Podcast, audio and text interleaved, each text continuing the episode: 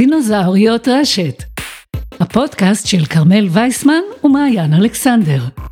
על האינטרנט שהיה כאן פעם, האנשים שעשו אותו ומה שנותר ממנו היום.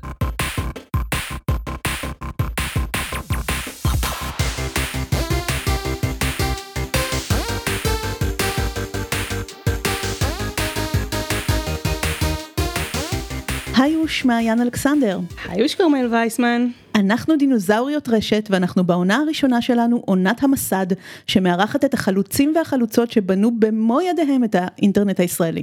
החלוץ התורן שלנו היום הוא חנן כהן. כבר בשנות התשעים הוא בנה את אתרי האינטרנט של משרד החינוך ובית המשפט העליון, אבל הוא התפרסם בעיקר בראשית שנות האלפיים עם הקמת האתר לא רלוונטי, שמאז ועד היום מאמת ומפריך מכתבי שמועות אינטרנטיות, מה שזכה מאוחר יותר לכינוי פייק ניוז. חנן הוא גם בלוגר ידוע שהקים את ובסטר, אינדקס הבלוגים הישראלי הראשון, ניהל את אתר האינטרנט של שתיל ואת האתר של מוזיאון המדע בירושלים, וכיום הוא עובד כמהנדס פתרונות בחברת הייטק, ובמקביל ייסד את ארכיון האינטרנט הישראלי. ממש כמו שאנחנו מרגישות שחסר תיעוד של ה nineties ולכן הקמנו את הפודקאסט הזה, גם חנן מנסה לשחזר ולהציל את תולדות הדיגיטל הישראלי, ועל כל זה אנחנו נדבר היום. אז שלום חנן. שלום לכן ותודה שהזמנתם אותי. אז אתה עוסק במחשבים בצורה זאת או אחרת כבר משנות ה-80, אתה זוכר את המפגש הראשון שלך עם האינטרנט? אז המפגש הראשון שלי עם האינטרנט היה לא בשנות ה-80, אלא היה בשנות ה-90, כשהתחלתי לעבוד בחברת בשן מערכות, ואז יום אחד המנהלת באה ואמרה, חנן, מה דעתך להתחיל ללמוד HTML? אז אמרתי לה, סבבה, ואז התחלתי ללמוד HTML, ואז באמת נכנסתי לא, לאינטרנט, ולא היו אז ספרים, ולמדתי הכל בעצמי ממה שהיה ברשת. אתה זוכר את הרשת, איך היא נראתה אז? איך אתה זוכר ממש רגע של מפגש ראשון עם, ה, עם החייזר הזה? אני זוכר את מה שהיום כבר לא קיים, וזה היוזנט, הקבוצות שיחה. שהשתמשתי בזה הרבה, גם בקריאה וגם בשאלת שאלות. כן, זה היה, היה קשה לחפש. היה קשה למצוא דברים וגם כן לא היו הרבה דברים. אתה עסקת גם בהקמה, זאת אומרת, אתה אומר HTML, גם באפיון ותכנון של אתרי אינטרנט וגם בהדרכה של אנשים אחרים לתכנות ולשימוש באתרי אינטרנט. מה בעצם הייתה אז המהות של הקמת אינטרנט? במה זה שונה מאיך שאתה עובד על אתרים היום? קודם כל, מה שלא היה אז זה אתרים דינמיים. עכשיו, זה נורא מוזר לדבר על אתרים סטטיים ואתרים דינמיים. היום כל האתרים הם עובדים מול database. רוב האתרים הדינמיים היום אתרי וורדפרס, שבעצם יש לך חיבור ל database שבעצם הדפים מוצגים מתוך מידע שנמצא ב database. אז לא רק שזה לא היה, אלא גם כן לא הייתה התשתית לעשות את זה. זאת אומרת, לא היה דרך טבעית להתחבר ל database ולכתוב לתוכו את המידע ולקרוא ממנו את המידע לתוך, אה, לתוך דפי אינטרנט. מה שאנחנו עשינו אז בחברת בשן מערכות זה שפיתחנו מערכת middleware, קראו לזה אז, זה הסוג הזה של המערכות, זה נכתב בשפה של, בשפת פרל, שבעזרתה יכולנו לפרסם דפים דינמיים, אז למערכת הזאת קראו במה, מערכת שאנחנו פיתחנו, בעיקר מחולל הודעות, וזה היה באמת כדי לאפשר אה, פרסום של אתרים דינמיים. ואז הגיעה שפת ה-ASP של מייקרוסופט, שבעצם נתנה כבר את הפתרון הזה, אבל מה שאנחנו עשינו באמת היה לפתח שפה שבעזרתה יכולנו לפתח את הדפים הדינמיים האלה, בלי זה היה צריך לעשות את הכל בנוטפד. עבודת יד, HTML בעבודת יד. אבל לא רק זה, הייתה גם כן את בעיית העברית. והיא שהאופן שבו זה הוצג אז, זה שהיה צריך להפוך את העברית, את הכיוון של הטקסטים, כדי שזה, כדי שהפונט העברי שהיה אז, יהפוך את זה בחזרה ונוכל לראות את זה מימין לשמאל. וגם כן באותה שיטה של, אז קראו לזה עברית ויזואלית, היה צריך לשבור את השורות באופן ידני. והשתמשנו בכל מיני כלים, השתמשנו, אני זוכר, בקיוטקסט, כדי להפוך את העברית, והיו עוד כל מיני כלים שפותחו אז, כל מיני קביים, ואז הגיעו מייקרוסופט עם האינטרנט אקספלורר, מייקרוסופט שכולנו לא אהבנו, כי הם היו הגדולים והמרושעים, אבל אז הם נתנו את הפתרון הנכון של מה שנקרא עברית לוגית, זאת אומרת מה שאתה כותב מימין לשמאל, אתה תראה מימין לשמאל, וזה גם כן ישבור את השורות כמו שצריך, וכל הדברים. וזה חסך להרבה מאוד אנשים הרבה מאוד זמן.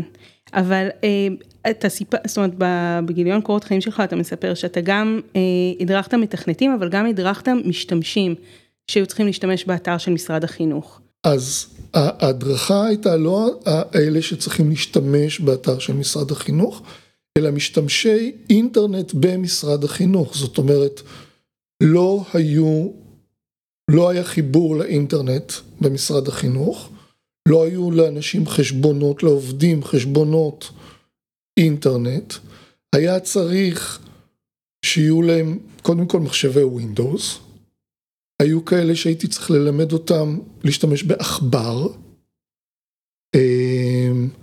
והייתי, היינו צריכים לקבל מחשבים שיכולים להפעיל ווינדוס, להתקין על זה בעצמנו כרטיס מודם, להתקין את התוכנות החיבור לאינטרנט, גם את החייגן וגם את הווינסוק, ואז להתקין את החייגן ואת כל החיוג הזה, וללמד את האנשים לחייג בטלפון לאינטרנט, לפתוח דפדפן, לעשות את הדברים, ללמד אותם איך לחפש, ללמד אותם איך להשתמש באימייל. אני חושב שהבאצ' הראשון היה של 25 משתמשים. אני זוכר שלימדתי את המנמ"רית של משרד החינוך, איך להשתמש באינטרנט הזה. והייתה מאוד מתוסכלת והיא שאלה, אבל תגיד, איפה יש תיקייה שאפשר לראות את כל הדברים שיש באינטרנט? אז אמרתי לה, שלום, ברוכה הבאה לאינטרנט, פה אין תיקייה אחת מסודרת שאפשר למצוא את הכל. פעם נתתי איזשהו הרצאה או משהו כזה, והייתה מטאפורה אז שהאינטרנט הוא כמו ספרייה שכל הספרים זרוקים על הרצפה. אתה באמת מזכיר לי כמה קשה היה שלב ייבוש הביצות הזה של ה nineties, כמה קשה היה להתחבר, שזה באמת לא היה דבר שמותאם לקהל הרחב, ובאמת היו אלה מייקרוסופט, לא רק בהיבט הזה של העברית, מייקרוסופט הפכו את זה למשהו שכולנו יכולנו להתחבר, כמה ששנאנו אותם והיה להם את המשפט מול נטסקייפ וכל זה, זה שהם הכניסו את החייגן, הם הטמיעו אותו בתוך המערכת ולא היינו בדיוק צריכים כבר להתחבר לחייגן, היינו מחוברים לאינטרנט והיה לנו את האקספלורר, ורק לפני חצי שנה לפני שהם הוציאו את זה, ביל גייטס אמר בטלוויזיה, אנחנו מאמינים שהאינטרנט הוא תופעה חולפת, מייקרוסופט לא הולכת להשקיע בזה. זה מדהים, זאת אומרת זה סוג של מה אם כזה היה קורה, אם הוא באמת היה עומד מאחורי הרעיונות האלה ולא עושה את זה, אני לא חושבת שכאילו המיינסטרים הישראלי היה באמת, או, או בעולם, היו באמת באינטרנט. אז זה השלב ייבוש הביצות הזה של שנות התשעים, אתה בעצם התפרסמת בתחילת שנות האלפיים עם לא רלוונטי, שהוקם ב-2002, זה מוסד אינטרנטי. ואחד המאפיינים של האינטרנט זה שהוא בעצם מקום של תרבות אוראלית, מקום של פולקלור, של אגדות אורבניות, מכתבי שרשרת, דברים שהופצו כבר במיילים ב nineties, עוד לפני שהתחילו לקרוא לכל דבר פייק ניוז. מה קרה אז, איזו אווירה הייתה אז, אם אתה זוכר שאתה פתאום הגדרת את התופעה הזאת כבר כתופעה שאתה רוצה להילחם בה, שהיא מעניינת, אתה זוכר למה זה התחיל? האירוע המכונן של, של לא רלוונטי היה כשקיבלתי, כשהופץ בעבודה שלי, אז זה היה בשתיל, אימייל שמחפשים איזשהו נער שנעלם בטיול, ובכל האתרים היה כתוב שהוא נעלם, וביקשו תפיצו את זה כדי, ל... כדי לעזור למצוא אותו, ובכל האתרים היה כתוב שהוא נעלם, אבל לא היה כתוב מה קרה עם זה. והיה שם מספר טלפון, ואני בחשש התקשרתי למספר הטלפון של המשפחה שלו, ואבא שלו ענה לי ואמר לי, מצאו אותו טבוע בכנרת. זאת אומרת, בכל מקום היה כתוב שהוא נעלם, אבל לא היה פולו-אפ משום מקום. וזה היה חוויה מאוד מזעזעת בשבילי, זאת אומרת, ההבנה שהעיתונות הממוסדת, אין לה איזושהי מחויבות לציבור במקרה הזה, זאת אומרת, מבחינה הזאת, את הסנסציה של ההיעלמות, אבל לא את ה... את ה... את הסגירה של הסיפור הזה, והחלטתי ש... ש... שצריך לעשות את זה, ואחר כך התפרסם עוד איזשהו משהו, הסתובב איזשהו... האימייל הראשון שאני פרסמתי היה של תרומת דם לילדה קטנה, והלכתי וחיפשתי מה קורה עם זה, ואז הסתבר שזאת לא ילדה קטנה, אלא בכלל שזה... בחור הזה עובד באיזשהו משרד שהיה זקוק לתרומות דם ואיכשהו הבקשה הזאת התגלגלה ועברה התמרה בדרך לילדה קטנה כדי שיהיה יותר אטרקטיבי לווירליות של הדבר הזה. אז זה היה, זה היה האימייל הראשון ש, שאני פרסמתי. אז זה היה מקרה פה, מקרה שם, אבל זה בטח הלך והתגבר ככל שהיו יותר אנשים באינטרנט ויותר שמועות כאלה הסתובבו. אתה מפעיל דבר כזה לבד, אתה בודק את כל העובדות לבד, כאילו זה לא משרה מלאה, איך אתה מתמודד, איך התמודדת? אז קודם כל, באיזשהו שלב מסוים באמת הוצפתי וחיפשתי מתנדבת, ויש לי מתנדבת, שמה ג'ולי סטרולי, אישה מבוגרת ממני, מורת מחשבים ותיקה. ואני משתף את האינבוקס, את התיקייה של הדברים שמגיעים, ויש בינינו הסכמה שאם יש דברים שנניח חמישה עותקים, חמש בקשות, חמש בקשות להגיב על משהו, אז היא שולחת לי, אם היא ידעת אותי, כך שאני לא צריך. אבל עם השנים זה כבר, כבר התדירות מאוד מאוד ירדה של הדברים שמבקשים ממני לבדוק. גם השימוש באימייל פוחת, זאת אומרת רוב השמועות עוברות בוואטסאפ ובפייסבוק, וגם פחות ופחות מבקשים ממני. עכשיו מה שקורה זה שהדברים האלה חוזרים על עצמם. זאת אומרת יש תקופות, נניח תקופות של מתח ביטחוני, אז אותן שמועות חוזרות וצפות. ואני את כל, ה... את כל הדברים שאני עושה, אני מבסס על ההנחה שגוגל מאנדקס את הדברים, ושאם אנשים מחפשים זה, זה עולה במנוע חיפוש. זאת אומרת שאני לא צריך כל הזמן להתייחס, אני לא מניח שאנשים נכנסים לאתר בשביל למצוא דברים, אלא שהם מגגלים והם, והם, ומגיעים לזה. אז הרבה דברים מאוד חוזרים על עצמם, וזה לא המון עבודה כבר, כאילו זה היה פעם הרבה עבודה, אבל היום כבר... זה ממש מעניין מה שאתה אומר, כי בעצם זה, זה מובן לי אולי שהסיפורים חוזרים על עצמם ואז אין הרבה עבודה, אבל דווקא כשמתפוצץ כל הנושא של פייק ניוז, ויש שמועות בכל מקום, דווקא אז צריך אותך פחות, זה מפתיע. כי זה נמצא בעוד מקומות, וגם אולי אנשים יודעים יותר טוב לחפש באנגלית, מגיעים גם יותר דברים באנגלית. וגם התקשורת הממוסדת, גם כן הבינה שיש פה איזשהו קטע, והיא גם כן מתייחסת, דוגמה מאתמול. שקיבלתי לבדיקה איזשהו לינק, משרתי מילואים ייכנסו ללינק הזה וקבלו מענק של 500 שקלים, ואז הסתבר שזה תרגיל סייבר, לבדוק האם אנשים ערניים ללא ללחוץ על לינקים חשודים, ושלחו לי את זה לבדיקה, ובאותו יום זה הופיע באתר הארץ. זאת אומרת, הצילום מסך של ההודעה הזאת ממערך הסייבר, זה היה תרגיל, לחצת על הלינק, פעם הבאה תשים לב. זה גם כן קשור לזה שהתקשורת הממוסדת היא גם כן יותר באינטרנט. זאת אומרת, היא גם כן מגיבה יותר מהר לדברים, והיא גם כן מחפשת תכנים שאנשים מחפשים, אז הם מבינים שיש פה קטע והם מקדישים לזה תשומת לב, ואני לא, לא היחידי בשטח. אתה הזכרת את וואטסאפ ופייסבוק. ואת המיילים, זאת אומרת הרי לא רלוונטי להתחיל עם מיילים, אבל עכשיו אתה מגיב לדברים שהם בוואטסאפ או בפייסבוק, או שאתה נשארת רק עם המיילים? אני מגיב לדברים שאנשים מבקשים ממני לבדוק. אם זה היה משהו ש... שזאת הייתה העבודה שלי וזאת הייתה הפרנסה שלי, הייתי רודף אחרי כל הדברים האלה ומפרסם אותם. אני נמצא במצב שבו אם שולחים לי לבדיקה, אני מגיב לזה. אז אם זה מסתובב בוואטסאפ, אז הם שולחים לי את זה במייל, או לפעמים בוואטסאפ, כאילו, בבקשה תבדוק. אתה יכול לספר לנו על אחת השמועות שהיו מאתגרות או מעניינות במיוחד ושהתמודדת איתן? הסיפור היפה זה סיפור על הכדורים רעילים שנמצאים בתוך אה, עוגה תוצרת טורקיה. מסתובב סרטון שמראים מישהו שהוא אה, פותח איזה עוגת חטיף כזאת קטנה, פותח אותה ובפנים הוא מוצא כדור רעיל ואומרים הטורקים אה, אה, אה, מרעילים אותנו. ולא מצאתי אזכורים של זה וחיפשתי. בסוף הגעתי, ל... בסוף הגעתי ל... לזה שהמקור של זה הוא מקור של כורדים.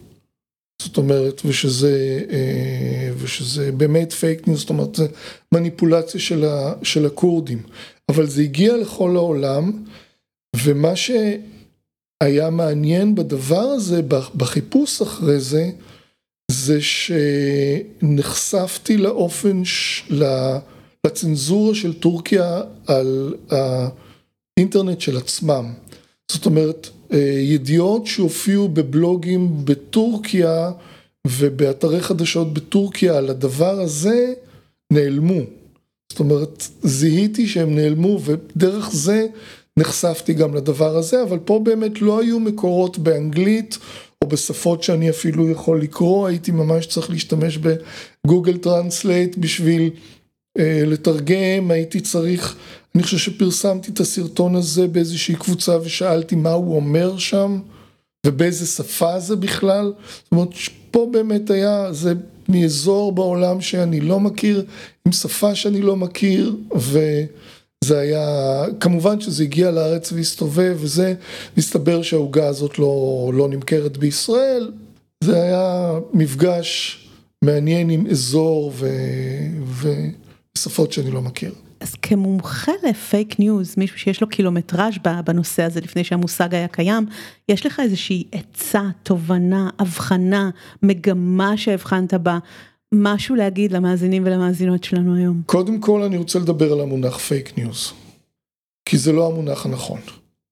זאת אומרת, פייק ניוז זה מניפולציה. פייק ניוז הם, הם חדשות אה, מזויפות שמטרתן לעשות מניפולציה לציבור. אני לא עוסק בדברים האלה.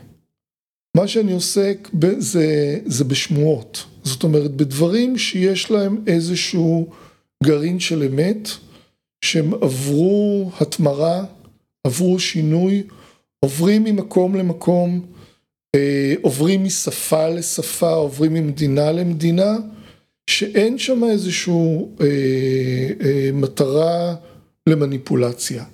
מאז עלייתו של אה, אה, טראמפ אה, נכנס ל, ל, ל, לשיח המונח פייק ניוז, אני לא עוסק בפייק ניוז, כאילו כולנו מוצפים כל הזמן בפייק ניוז על ידי פוליטיקאים, על ידי חברות מסחריות, כל מיני כאלה, אני לא מתעסק עם זה. התיאור של הדבר שבו אני עוסק זה שמועות. זה באמת קשור יותר ל, לרוח של האינטרנט ב nineties שעברו בו, התמחזרו בו אגדות אורבניות ושמועות, ואגב פייק ניוז ב nineties הייתה לו משמעות אחרת לגמרי, זה היה חדשות סאטירה, דברים כמו העוד כותרות בארץ נהדרת, או ג'ון אוליבר ודברים כאלה, אז יש, יש, יש ממש מחקרים על פייק ניוז, שהכוונה כאילו פשוט חדשות uh, מזויפות לצורכי סאטירה וביקורת, זה מעניין איך, איך המונח הזה עבר שינוי. אה, אז קראו ל-The Onion, קראו לזה פייק ניוז? כן. מהניסיון העשיר שלך, אתה יכול לפנות לכל המאזינים שלנו ולתת להם אה, עצה איך להתמודד עם שמועות, או איך אה, להתייחס למידע שהוא ככה לא ברור, מה אפשר לעשות? קודם כל צריך לקחת בחשבון שאם מקבלים משהו שמנסה להפעיל, אז צריך לזהות את זה. זאת אומרת, קודם כל, כשמקבלים משהו, היום כל הזמן מנסים שתעשה עם זה משהו, לא רק שתקרא את זה, אלא שתלחץ על לינק, או שתעביר, או שתלחץ על לינק ותעשה לוגין. הנאה לפעולה, מה שנקרא. בדיוק, בדיוק. אה, קודם כל צריך לזהות את זה שמנסים, מישהו מנסה להפעיל אותך. עכשיו יכול להיות שזה מישהו שהוא קרוב לך ואתה סומך עליו, כי הרי ככה אנחנו עוברים, אנחנו מקבלים את זה דרך רשתות התקשורת האישיות שלנו אה, בכל מיני מעגלים. אז קודם כל, זה שמישהו העביר לך את זה, זה לא אומר שזה נכון. וחוץ מזה, לשים לב שמנסים להפעיל אותנו. אם עוצרים שתי שניות וחושבים, אוקיי, מישהו מנסה להפעיל אותי פה, באיזושהי צורה, ברגע שקופץ הדגל הזה, לעשות חיפוש, לא לעשות עם זה כלום, אם זה לינק לאיזשהו משהו אז להיכנס דרך האתר הראשי של הבנק, של נטפליקס, של uh, כרטיס האשראי, של לא משנה מה. Uh, וחוץ מזה כמובן לזכור שאף אחד לא נותן שום דבר בחינם. זאת אומרת כל הפרסומות האלה שאומרות שאם תעביר את זה תקבל או אם תעביר מישהו יקבל או כל מיני דברים כאלה זה ברור שאף אחד לא. לא מחלק בעולם מתנות. למרות שאני חייבת לשתף כאן איזשהו סיפור אישי שיש לי דודה שנפטרה לא מזמן ובאמת השאירה ירושה לכל מיני קרובים שגם פחות מכירים אותה מהצד, מהצד של, של בעלה כאילו ואני בתור נציגת היורשות שכן מכירה אותה, הייתי צריכה לאתר דרך האינטרנט בחורה צעירה שהייתה תינוקת כשהשאירו לה את הירושה הזאת והיא לא מכירה ואף אחד אחר מהצד של המשפחה שלה לא קיבל. והתלבטתי איך לכתוב לה, לפנות אליה ולהגיד לה תקשיבי, אה, אני קרובה של הדודה הזו והזו, אני באמת לא נסיכה ניגרית או משהו, באמת השאירו לך ירושה, את חייבת ליצור קשר, והיא הייתה כל כך חשדנית והיא כאילו הייתה כאילו, אה, זה היה כזה מאבק, זאת אומרת זה לפעמים זה אמיתי חבר'ה, לפעמים לפעמים יש דודה שמשאירה לכם ירושה, רק אומרת. תשמרו על קשר עם הדודות, זה מה שיש לי להגיד. אה, חנן, בראשית שנות האלפיים, בשנות האלפיים המוקדמות, עבדת גם בשתיל, שירותי תמיכה וייעוץ לקידום שינוי חברתי, והקמת את לוח הדרושים המפורסם והידוע והגדול של שתיל.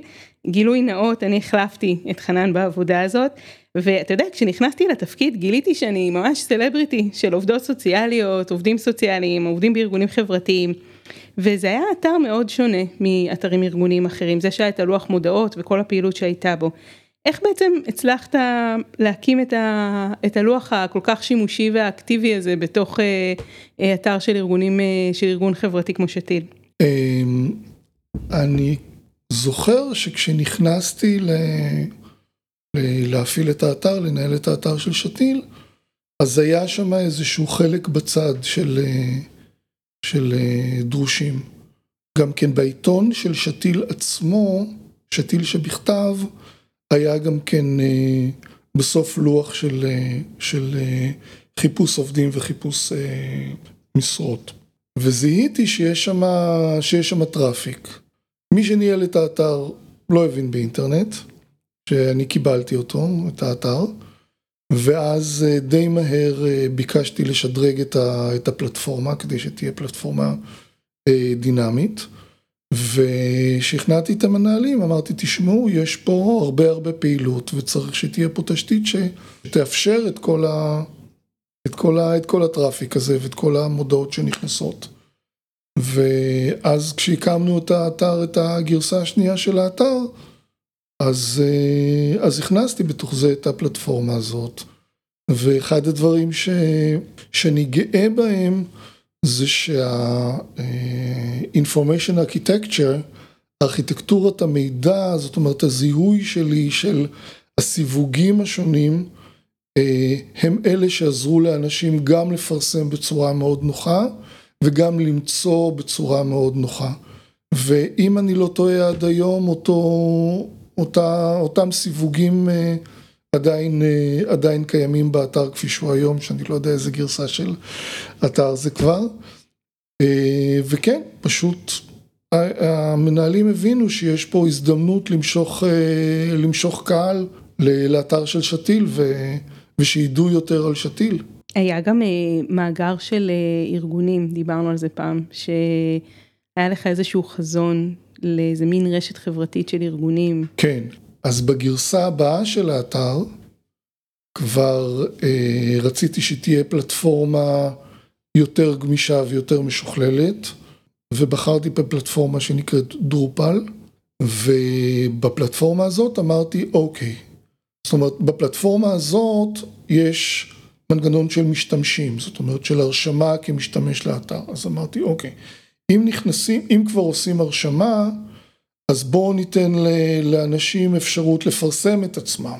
אוקיי, אם אתה כבר מפרסם הודעה, אז תפרסם את הארגון שלך. אז אם אתה תפרסם את הארגון, אז תפרסם גם כן את האירועים, את המודעה, אז תפרסם גם כן אירועים, ותפרסם, אני, אני כבר לא זוכר איזה עוד דברים אה, אה, אפשרנו לפרסם שמה, אבל אז בעצם אה, היה דף לארגון, זאת אומרת, אז גם כן לא היה כל כך קל לפרסם אתרי אינטרנט לארגונים, אז אמרתי אם אין לך אתר אינטרנט, אז הנה הדף שלך פה באתר שתיל שבו יש את המודעות שלך ואודותיך ודרכים ליצירת קשר ו... ואת כל הדברים שרוצים לפרסם, זאת אומרת נתתי פה איזשהו שירות לארגונים לפרסם את עצמם לפני שזה היה כל כך קל. ו, אה, ומעיין לפני כמה זמן כשנפגשנו וסיפרה לי על, על הכניסה שלה אז היא אמרה לי בעצם כש, כשבאתי להחליף אותך וראיתי מה עשית שם אז הבנתי שבעצם עשית שם פייסבוק לארגונים לפני שהיה פייסבוק. ואחר כך הגיע פייסבוק ובעצם הרבה דברים אה, שאני עשיתי פייסבוק אה, ייתר אותם באיזושהי, אה, באיזושהי צורה. עוד אחד מהשירותים שהיה שם זה שהיה אפשר להזין RSS וארגונים יכלו בעזרת RSS להציג את החדשות שלהם ואני זוכרת שזה היה משהו שאתה קידמת אז ודיברת עליו ברמה כזאת שכשאני הגעתי הלכתי לרעיון עבודה בשתיל אמרתי לעצמי וואי זה להחליף את חנן כהן אני חייבת להבין מה זה הקטע הזה עם RSS כי בטוח ישאלו אותי על זה בריאיון מה שלא קרה כמובן. מה היה כל כך חשוב לך לקדם ב-RSS ומה דעתך על, ה... על מצב ה-RSS היום? RSS זה ראשי תיבות של אה, Real Simple Syndication, הפצה מאוד פשוטה, שזה בעצם קובץ שאתר מפרסם, ובו יש את העדכונים, זאת אומרת את הכותרת של העדכון ואת הלינק בחזרה לעדכון אה, ותיאור קצר. ואז אם אני מנוי לערוץ הזה, אני יכול ללכת ולקרוא ולראות מה חדש, ואז לפרסם את זה. וזאת בעצם, זה בעצם סטנדרט פתוח של אה, פרסום, אה, פרסום חדשות ופרסום ידיעות, זאת אומרת אני יכול להשתמש בתוכנה שקוראת את הדברים האלה, או אני יכול מהאתר שלי להציג תוכן מאתר אחר. וזה היה הרעיון, זאת אומרת הרעיון הוא שבעצם אתה בתור ארגון לא צריך לעשות שום דבר אה, מיוחד, אלא אתה תעשה את זה באתר שלך וזה יוצג ב, אה, באתרים אחרים. אה, ואם אנחנו כבר מדברים פה בפודקאסט, אז צריך להגיד שבעצם כל הפודקאסטים זה בעצם RSS. שיש שם לינק לקובץ mp3, זה הכל. נכון, אנחנו מעלות את זה פעם אחת למקום אחד ופתאום זה מופיע בכל יישומוני ההסכתים. בכל יישומי ההסכתים. בכל יישומי, כן, אבל זה, זה היה הגדולה, זאת אומרת דייב ויינר אז הוא זה שדחף את ה-RSS והוא זה שבעצם המציא את הפודקאסט, זאת אומרת קובץ mp3 שמתחבר ל-RSS. אז בזמן שעבדת בשתיל לקחת חופשה, פתאום. כדי לפעול למען מפלגת העבודה ברשת בבחירות 2006. ומדובר בעצם במערכת הבחירות הראשונה בעידן ווב 2, בעיקר בזירת הבלוגים, כי פייסבוק היה ממש בחיתוליו. אני זוכרת ב-2003 אני כתבתי את הכתבה הראשונה למוסף מעריב אונליין על מה עושות המפלגות ברשת בבחירות וזה מדהים לראות את הכתבה הזאת, אני ראיתי אותה לא מזמן כזה, כאילו מבקרת את הפוליטיקאים שאין להם כל כך פעילות רשת או שהיא מאוד נכה כזאת, זאת אומרת, 2006 הייתה באמת הפעם הראשונה ויש לך חלק בדבר הזה, אז ספר לנו קצת מה, מה עשית שם. כן, אז אני הייתי אה, אה, חבר מפלגת העבודה, אוהד מפלגת העבודה, ומתוך ההבנה שלי של הכוח של האינטרנט והכוח של התקשורת הלא מתווכת, מתווכת על ידי, על ידי העיתונות הממוסדת, חשבתי שזה מה שיעזור מאוד למפלגת העבודה וזה מה שצריך לעשות. ואני כדרכי לא הלכתי ונכנסתי לתוך הממסד, אלא עשיתי את זה מהצד. ומה שאני עשיתי, הקמתי אתר שנקרא פוליטי, פוליטי אורגייל, שבו אני נתתי כלים לפעילים ברשת ולאוהדים ברשת, נתתי שם מידע וכלים על איך לשכנע למען מפלגת העבודה. ובמקביל ניסיתי גם כן לשכנע את, את המפלגה להשתמש באינטרנט.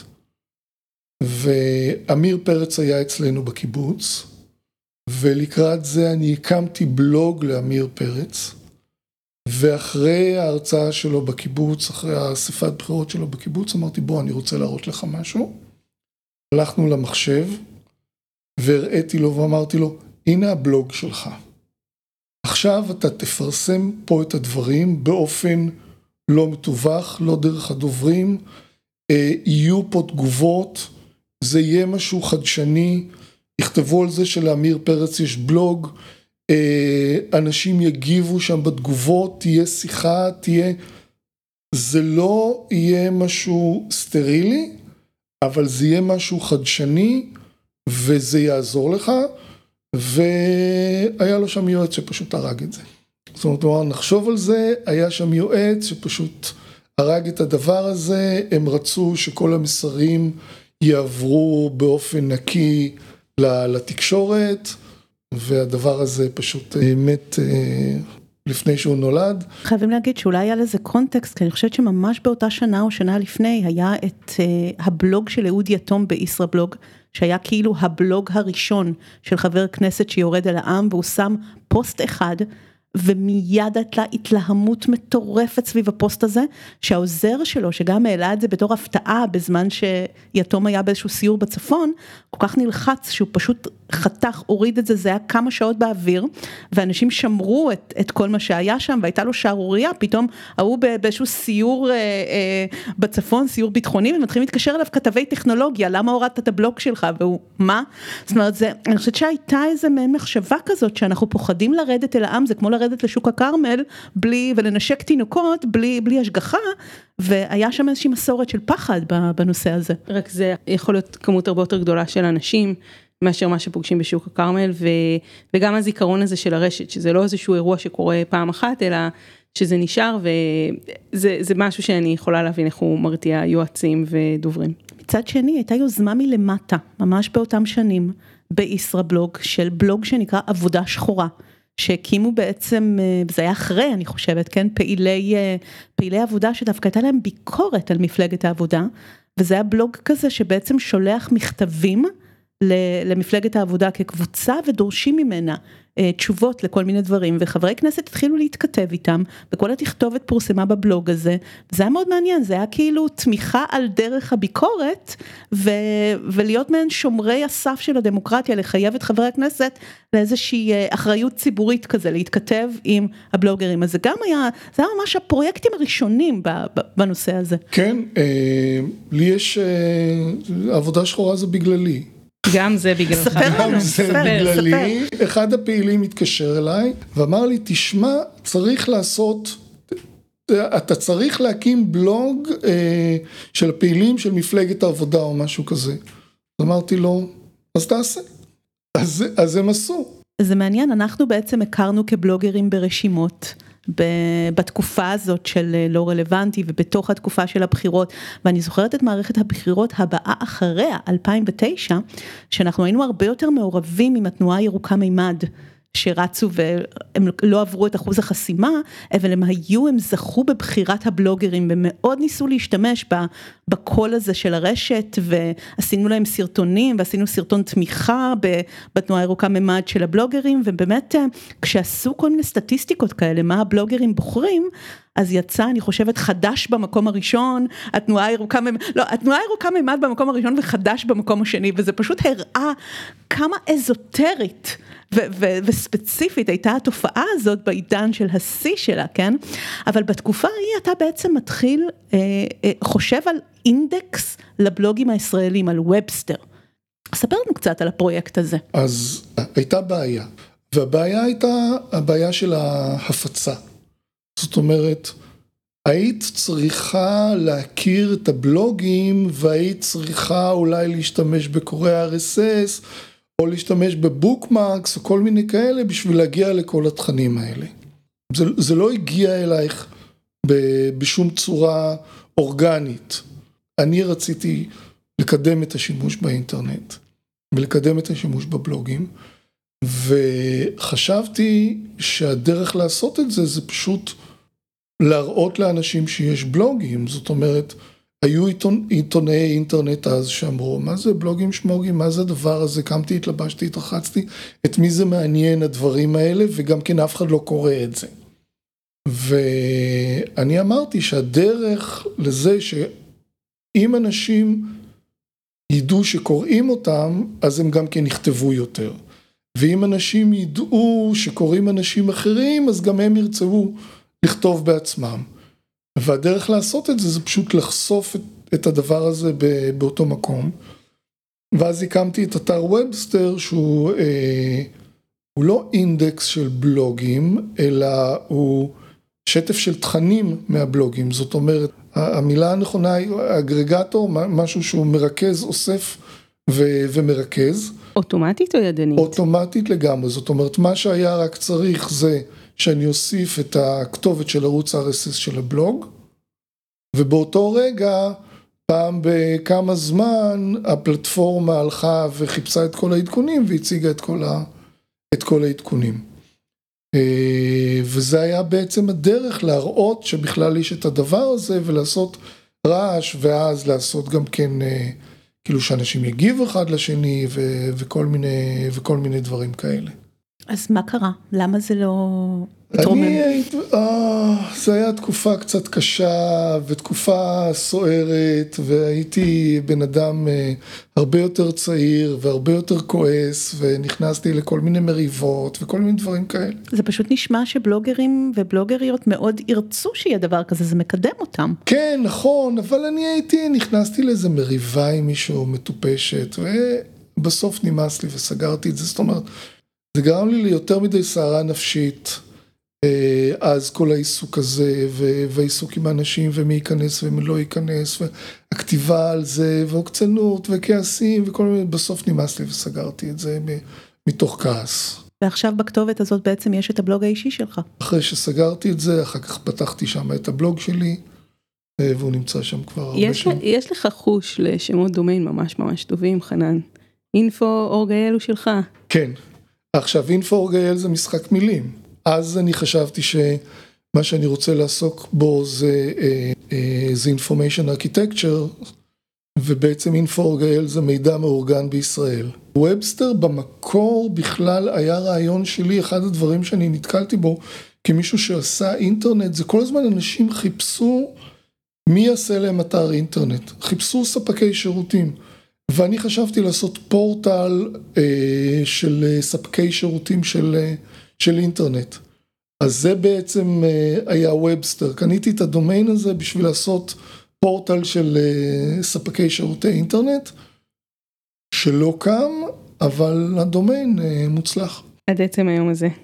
אה, הפרויקט שהיום מאוד מעסיק אותך זה יצירת אה, ארכיון האינטרנט הישראלי. אמ, שאנחנו נשמח אם תספר קצת על הפרויקט הזה ואתה גם מוזמן אה, להזמין את המאזינות והמאזינים שלנו להשתתף בזה. מה גרם לך להתחיל בפרויקט הזה ומה המצב שלו היום?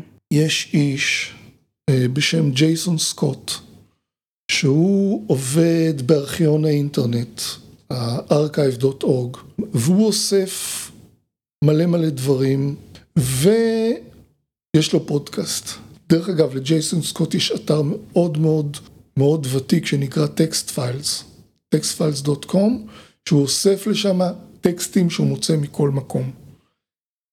אתר פסיכי. וג'ייסון סקוט כל הזמן מדבר על העניין הזה של המורשת, של שימור המורשת האינטרנטית, וזה מה שהוא עושה. ודרך זה בא לי רעיון, כאילו חשבתי להצטרף לצוות שלו, יש איזשהו צוות לא פורמלי, ואמרתי, אני צריך לעשות משהו כזה ישראלי. ואז בא לי הרעיון הזה של שימור המורשת אה, הישראלית, ואמרתי בוא נתייעץ עם כמה אנשים. והרמתי טלפון ליוסי ורדי, שהוא היה מנכ"ל משרד ממשלתי, הוא יזם, הוא זה שעשה את האקזיט הראשון של הישראלי של ICQ, ואני מספר לו ואני מתייעץ איתו וזה. אז הוא נוזף בי ואומר לי, למה לא התקשרת אליי לפני חודש? כי עשיתי סדר בדברים וזרקתי מכולה שלמה. ואז הבנתי שאם אני לא אתחיל לעשות את זה בדחיפות, פשוט דברים ילכו לפח. אני חייב להתחיל לאסוף. ואז uh, הודעתי שאני מתחיל לאסוף, ו... והתחילו להגיע אליי דברים, באמת דברים מדהימים, דברים שלא ידעתי, ארגונים שלא ידעתי שקיימים, uh, פעילויות שלא ידעתי שקיימות, uh, תוכנות שידעתי שהן קיימות, לדוגמה, עכשיו, את כל הדברים אני מעלה לאתר של ארכיון האינטרנט, והאתר שלי, של ה Digital Archive org il, הוא האינדקס לדברים האלה. אה, הוא אינדקס לשם, זאת אומרת הכל מאוחסן שם, זאת אומרת מהבחינה הזאת זה גם כן לא תלוי בי שהאתר שלי יהיה קיים בשביל שהדברים האלה ימשיכו, אלא זה נמצא אצל מקום שמחויב לשימור של זה. יש לדוגמה ב Archive אורג, יש שם אה, אפשרות של אמולציה של תוכנות. זאת אומרת, אפשר להעלות תוכנות דוס ואפשר להשתמש בהן. שבוע שעבר הייתי אצל מי שתכנת את אה, מעבד התמלילים א' ב', אה, שאני בטוח שהרבה שנים לא ראה את זה, פשוט הכנסתי אותו אה, לארכייב ופשוט פתחתי לו בדפדפן את המעבד תמלילים שהוא כתב בעצמי והראיתי לו את זה עובד על המסך. אז עוד דברים מדהימים זה שנוצר קשר עם הוצאת עוד עמי, שזאת הוצאה מאוד מאוד גדולה של ספרי מחשב. אה, וקיבלתי מהם קבצים מקוריים של הספרים שלהם. ואתמול העליתי 70 ספרים שלהם אחרי תהליך גדול של אה, מיון וארגון וטה טה טה. אתמול העליתי 70 ספרים. עכשיו יש לי 500 פריטים אה, באתר, שזה תוכנות ומסמכים וספרים וחוברות וכתבי עת ו... דוחות ממשלתיים. באמצע שנות ה-80 הממשלה אמרה, אוקיי, אנחנו צריכים לעשות משהו עם מחשוב, בואו נחשוב מה הולך להיות בעשר שנים הקרובות. חילקו לתתי ועדות אה, וועדות שונות, צוותים שונים בדקו וחשבו על נושאים, על אקדמיה, על בריאות, על, אה, על הממשלה עצמה, אה, על הרבה דברים, כאילו, מה הולך להיות. הדבר הראשון שיש לי כרגע זה מ-1966, של אה, מכון, ה, אה, המכון לפריון העבודה והייצור, שאמרו, אוקיי, הולך להיות פה מחשבים, בואו נעשה עם זה משהו, בואו נתחיל לטפל בדבר הזה, ופרסמו חוברת עם אה, מאמרים מתורגמים. בספטמבר התפרסם בארץ באיזושהי כתבה, מוזכר שמה הפרויקט, מוצאי שבת אני מקבל וואטסאפ, סבא שלנו נפטר, הוא הקים את מערך המחשוב של אל על, השאיר מלא דברים בצורה נורא מסודרת, בוא תיקח את זה. אז יש לי מלא כאלה, הספרייה אה, של אוניברסיטת חיפה, שמעו על הפרויקט שלי, הם מדללים את ספרי המחשב שלהם, ספריות כל הזמן מדללות. אמרו לי בוא תיקח, לקחתי מהם תשעה ארגזים של ספרים, עכשיו מחכים לי עוד 13 ארגזים של ספרים משם, שאני מתרגש לראות איזה אוצרות אני אמצא שם. איזה תגובות אתה מקבל מאנשים? זאת אומרת, ברור שיש פה איזה הצפה נוסטלגית, אבל מעבר לזה, יש אנשים שזה שימושי בשבילם באיזשהו אופן שהפתיע אותך? זה לא קיים מספיק זמן, וזה לא קיבל עדיין אה, מספיק חשיפה כדי שיהיה לזה את האפקט הזה. אבל אחד השימושים של האתר, וזה אני הופתעתי, וזה שאנשים שומרים דברים שהם חשובים להם, והם מחכים שמישהו יעשה עם זה משהו. אומרים, שמרתי את הדיסקטים של ההתחברות לנטוויז'ן ואת חוברת ההדרכה, ולא יכולתי לזרוק את זה, ווואו, אני כל כך שמחה שמישהו יעשה עם זה משהו עכשיו. זאת אומרת, אנשים לא, אנשים שומרים דברים מתוך תחושה של קשר עם זה, וממש שמחים שיש מישהו אה, יעשה עם זה משהו. עכשיו, אחד הדברים ש, אה, שקיבלתי מג'ייסון סקוט, מהקשבה לדברים שהוא אומר, זה הצד הרגשי של הטכנולוגיה.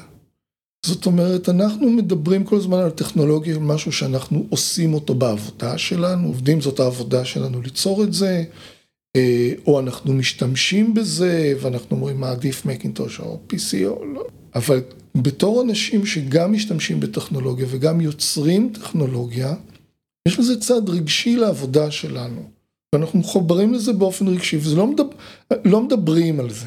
כאילו זה לא דבר שהוא, שהוא מדובר על הצדדים הרגשיים של הטכנולוגיה, אבל זה נמצא שם, יש לנו רגשות לטכנולוגיות שהשתמשנו בהן, יש רגשות לטכנולוגיות שאנחנו משתמשים בהן היום. אה, גם בעבודה שלנו עצמה אין עבודה בלי רגש. אז גם, גם זה קיים, ואנשים באמת פוגשים את הדברים ואומרים וואי, אני למדתי לתכנת, הפעם הראשונה שתכנתתי היה עם החוברת הזאת של, אה, אני כבר לא זוכר את ההוצאה הזאת, אבל למדתי BASIC עם הדבר הזה. קיבלתי ניוזלטר שנערים ערכו כשהם היו בני 13-14, הדפיסו במדפסת סיכות והפיצו את זה. עכשיו עוד, עוד דבר, וזו תועלת אה, שאני מצפה שיהיה, זה שהיום אם זה לא נגיש באינטרנט אז זה לא קיים. זאת אומרת, אלא אם כן אתה חוקר, שאתה הולך לאוניברסיטה, לספרייה של האוניברסיטה או ספרייה הלאומית ואתה הולך ואתה מוציא את הדברים, זה, זה לא נגיש ו, וזה לא קיים. ואני מצפה נניח שאנשים שרוצים לכתוב אה, ערכים בוויקיפדיה ימצאו את הדברים האלה וימצאו שם סימוכים לדברים שהם, אה, שהם רוצים לכתוב עליהם. הם פשוט ימצאו את זה, ימצאו את זה בקלות. אז זה דבר שאני מצפה ש, שעוד יקרה בעתיד. באמת במבט אה, קדימה, כמו ששאלנו על ההתחלה, למפגש הראשון עם האינטרנט, מהמקום שאתה נמצא בו עכשיו, אה, ממה שאתה יודע על האינטרנט ועל אנשים, ואיך שאתה משתמש היום באינטרנט, מה אתה צופה לעתיד? מה אתה חושב אה, שיהיו, שיהיו התפתחויות בהמשך? למדתי שאני, שאני לא טוב ב, בתחזיות. אני טוב בלעשות עכשיו את מה שאני חושב שצריך לעשות. ולקדם קדימה. תודה רבה חנן, שמחנו מאוד לדבר איתך. חנן הוא איש של ניגודים מעניינים. מצד אחד הוא אקטיביסט עצמאי ועושה דברים לפי מה שהוא רואה שצריך בשטח קם ו- ועושה מעשה. מצד שני הוא הקים אתרים ארגוניים גדולים והוא אוהב אה, לעשות סדר באינטרנט, לארגן, להנגיש את המידע לאנשים. ואיכשהו הוא חי עם הניגודים האלה בשלום כבר הרבה מאוד שנים וזה מתבטא בכל מה שהוא עושה באינטרנט. אני חושבת על זה במונחים צבאיים כאילו הוא אה, מוכר בתור רב סרן שמואטי אולי אבל בעצם הוא קצין הת"ש של האינטרנט באיזשהו מקום. זאת אומרת כקיבוצניק הוא טיפוס מתנדב כאילו הוא הקים מיזמים שהיום בינה מלאכותית מנסה לפצח כאילו לעשות סדר בשמועות ודברים כאלה זה שווה המון כסף אבל הוא חושב על זה כמתנדב כפרויקט למען הקהילה. כאילו אני לא יודעת אפילו עד כמה אפשרי בכלל או רלוונטי בכלל לאינטרנט המפלצתי של היום שיהיו לו אנשים כמו חנן שידאגו לו. הוא באמת הבן אדם שבונה את שדה החלומות כאילו build it and they will come ולא תמיד הם באים. אבל חנן פה. תודה רבה חנן. תודה תודה. אנחנו היינו דינוזאוריות רשת ביי ביי ביי